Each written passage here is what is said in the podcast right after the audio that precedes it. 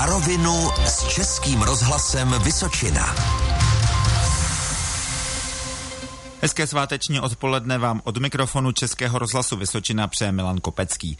Po komunálních a senátních volbách se vracíme k pořadu na rovinu, kde vždy poslední neděli v měsíci usedne k mikrofonu hejtman Jiří Běhounek.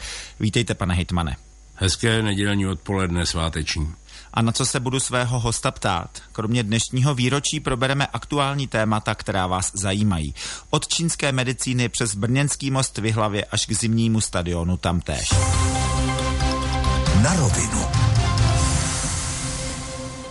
28. října 1918 vzniklo Československo. Budeme-li ty události analyzovat podrobněji, tak zjistíme, že toho 28. došlo k takové velké spontánní akci, která je považovaná za vznik našeho soustátí. I když tehdy bez hlavních aktérů, minimálně Masaryka a Karla Kramáře.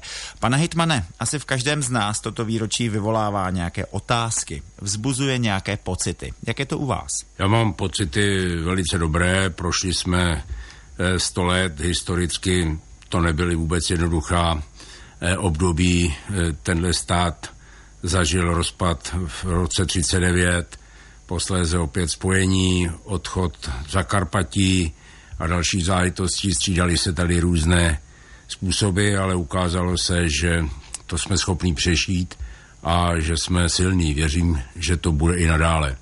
Kraj Vysočina pořádal krásnou akci pro letí století, před týdnem v neděli byla vzpomínka na to a mě až stoupily slzy do očí, protože jsem tam prohlásil, a to je moje poselství eh, pro kraj Vysočina, kež by eh, celý stát a celý národ byl tak soudržný jako kraj Vysočina, který si také prošel sice jenom 18 lety, ale složitými a dokázal je ustát a rozvíjí se snad ve prospěch všech obyvatel. Já jim za to nesmírně všem děkuji a vydržte.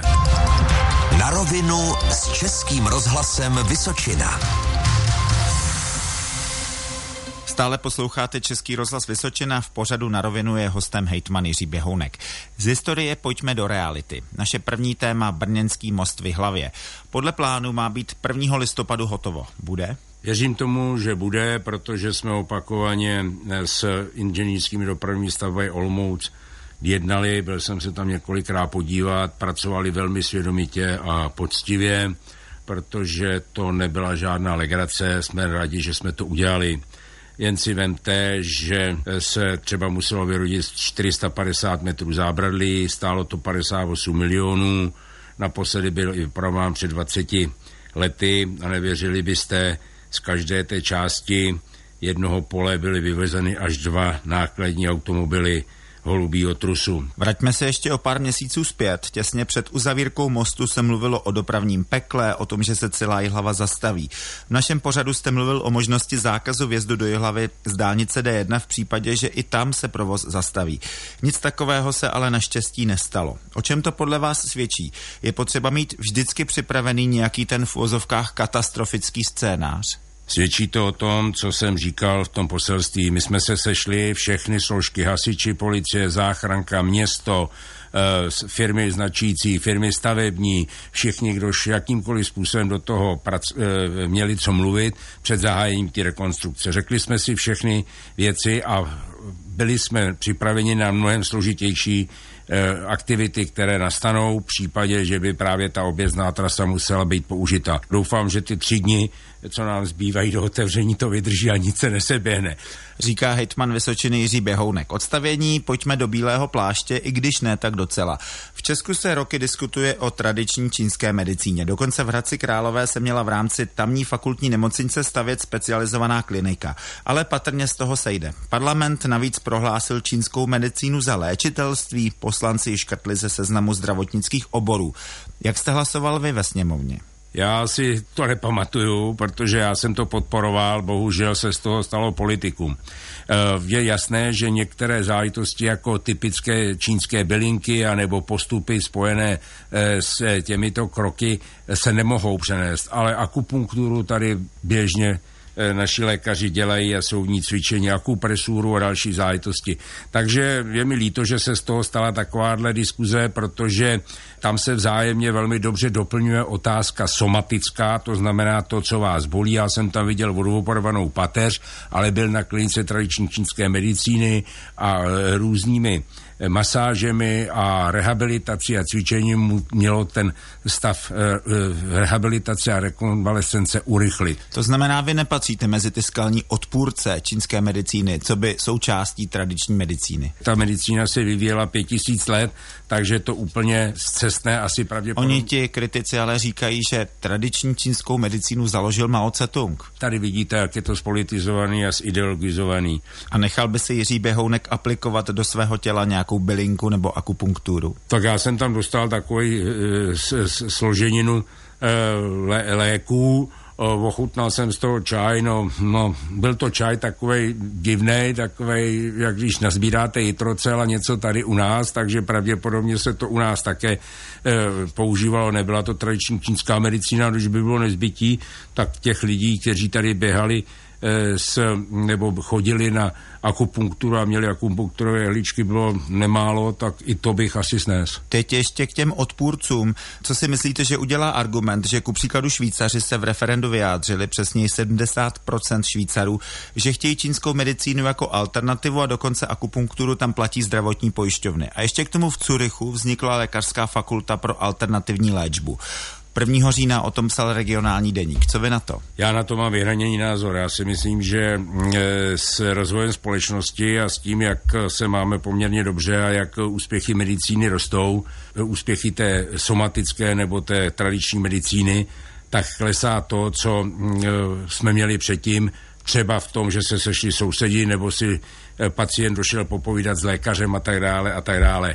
A to já si myslím, že je jedna z věcí, je ta v čínské medicíně meditace, rozhovory, různé kouřové aplikace a tak dále, co tomu psyché pomáhá a je naprosto jasné a dneska se tomu i u nás věnují někteří, říkají tomu celostní medicína nebo psychosomatická medicína, přináší to, že vás nejen bolí něco, ale třeba vás bolí i, e, řekněme, duchovno. A nemusí to být psychiatrická nemoc. A ještě jedna otázka. Jakou roli v tom celém hraje Pražský hrad, prezident Zeman a jeho pročínská orientace? Já jsem tam s panem prezidentem nebyl, takže to žádnou roli z mého pohledu nehraje. A ještě rozměr z Vysočiny. hlavský chirurg Petr Vilám odjel nebo pojede na studijní cestu do Číny, na kterou mu přispěl právě váš úřad, tedy kraj. Bude moci potom pan doktor v Jihlavské nemocnici využívat ty poznatky z čínské medicíny? Právě eh, ta naše cesta v roce 2015 vedla k tomu, že dvě nemocnice, eh, nemocnice v Wuhanu a nemocnice v Jihlavě, podepsali memorandum o spolupráci a byli tady dva e, lékaři na tříměsíční stáži právě z nemocnice Wuhan, kteří se tradiční čínské medicíně věnují.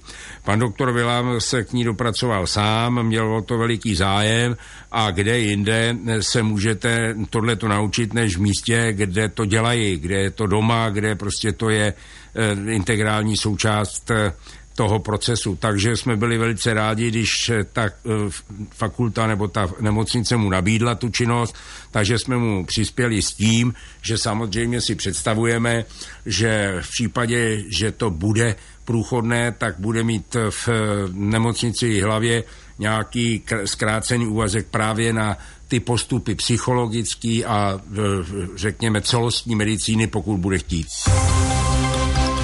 Na rovinu.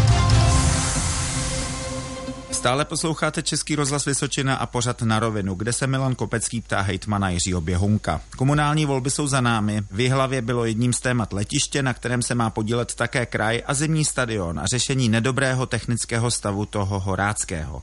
Prvně letiště. Hlava získala potřebné pozemky, respektive koupila je asi za 40 milionů od státu. Kraji už před časem přislíbil finanční pomoc v souvislosti s modernizací letiště Henčov. Stále ta vaše nabídka platí? Ta nabídka, která byla učiněna v době, kdy se to vyjednávalo, byla na provedení zpevněné dráhy. A potřebuje podle vás i hlava takové letiště? Já jsem přesvědčen, že to potřebuje, především proto, že tady je několik velmi významných výrobců Eh, letadel, kteří jsou velmi úspěšní nejen na čínském, ale i na západním trhu. A třeba SkyToll je připraven v případě, že to letiště bude a bude moc na tom ta letadla těstovat, postavit za 200 milionů nebo nějakou takovouhle částku výrobní halu, kde by prostě ty letadla mohl stavět a do světa je dodávat, protože eh, jenom třeba v Číně po uvolnění letů je o to obrovský zájem, ale i na západě a tak dále. A zjišťuji, že mnozí, mnozí podnikatelé by i třeba pro další jednání letěli třeba z Vídně nebo s malým letadlem a zde v centru republiky chtěli diskutovat. Teď k zimnímu stadionu. Horácký zimní stadion je na pokraji životnosti, všechny kandidující subjekty v hlavě o něm před volbami mluvili, alespoň tady u nás v rozhlase. Mnozí politici zmiňovali, že by rádi postavili novou halu ze spoluúčastí kraje a státu. My jsme tady o tom spolu také mluvili, tuším zhruba před rokem. Pořád jste ochotni do takového v úvozovkách podniku vstoupit? Pane redaktore a všichni posluchači, mm, mně se to říká velmi těžko, ale až se jí hlava rozhodne, majitelem Horáckého stadionu je hlava. A celá tahle záležitost e, je záležitost jihlavská. My přispíváme na tělocvičny, e, stadiony, baseballové hřiště, softballové hřiště různým subjektům v kraji, různým obcím a městům, tak jak je to pro tu sportovní vyžití potřeba. Pokud se e, Jihlava rozhodne, tak zaprvé musíme znát, teda zda se bude rekonstruovat nebo stavět, nebo jestli se na tomto místě, co je v zimách, bude stavět novej, nebo jak to bude vypadat projekt, rozpočet a tak dále. Někteří, já vám skočím do řeči, někteří, ku příkladu sociální demokraté, tady v hlavě říkali, že ideálním pozemkem pro nový stadion je plocha, kde je autobusové nádraží. Dokážete si tam moderní halu, která vyžaduje velké parkoviště a zázemí představit? Já si myslím, že pokud by e, se bavili o nové hale, tak by pravděpodobně v centru města, což je pro mě i autobusové nádraží, být neměla. To znamená za městem. Parkování je tady obtížné a podívejte se, eh, když přijedete k jakékoliv takovéto stavbě, kdekoliv eh, na světě, ale i v České republice, tak vždycky tam je potřeba eh, mít dostatečné parkovací zázemí a dostatečné možnosti, protože veřejnou dopravou dneska nikdo nejezdí. Dovedu si představit, že to zůstane na tom místě, kde to je, to historický, je k tomu sentiment, je k tomu vazba, ale potom je teda třeba říct, co se s tím udělá, zase to zrekonstruuje, nebo jestli se to přestaví, nebo jak to bude vůbec vypadat a tak dále a tak dále protože návštěvníci jsou na to zvyklí, parkovací i parkování si najdou, ale nevím, co by nám pomohlo, kdyby jsme to dali v místě, kde autobusové nádraží. Tam ten prostor zrovna velký není a velice blízko je k pozemkům, které chce využívat Vysoká škola polytechnická. Nevím, jestli by to z hlediska architektonického bylo řešit řešením. Já nejsem architekt, nedokážu to posoudit. My bychom to rádi podpořili, rádi bychom se bavili o nějaké aréně, která by byla multifunkční, která by mohla sloužit pro celý kraj, protože to tady nemáme, ale je to záležitost diskuze a financování. Bude-li to multifunkční hala, bavme se v budoucím čase, měla by si sama na sebe vydělat, tak kdo by měl podle vás provozovat a dotovat?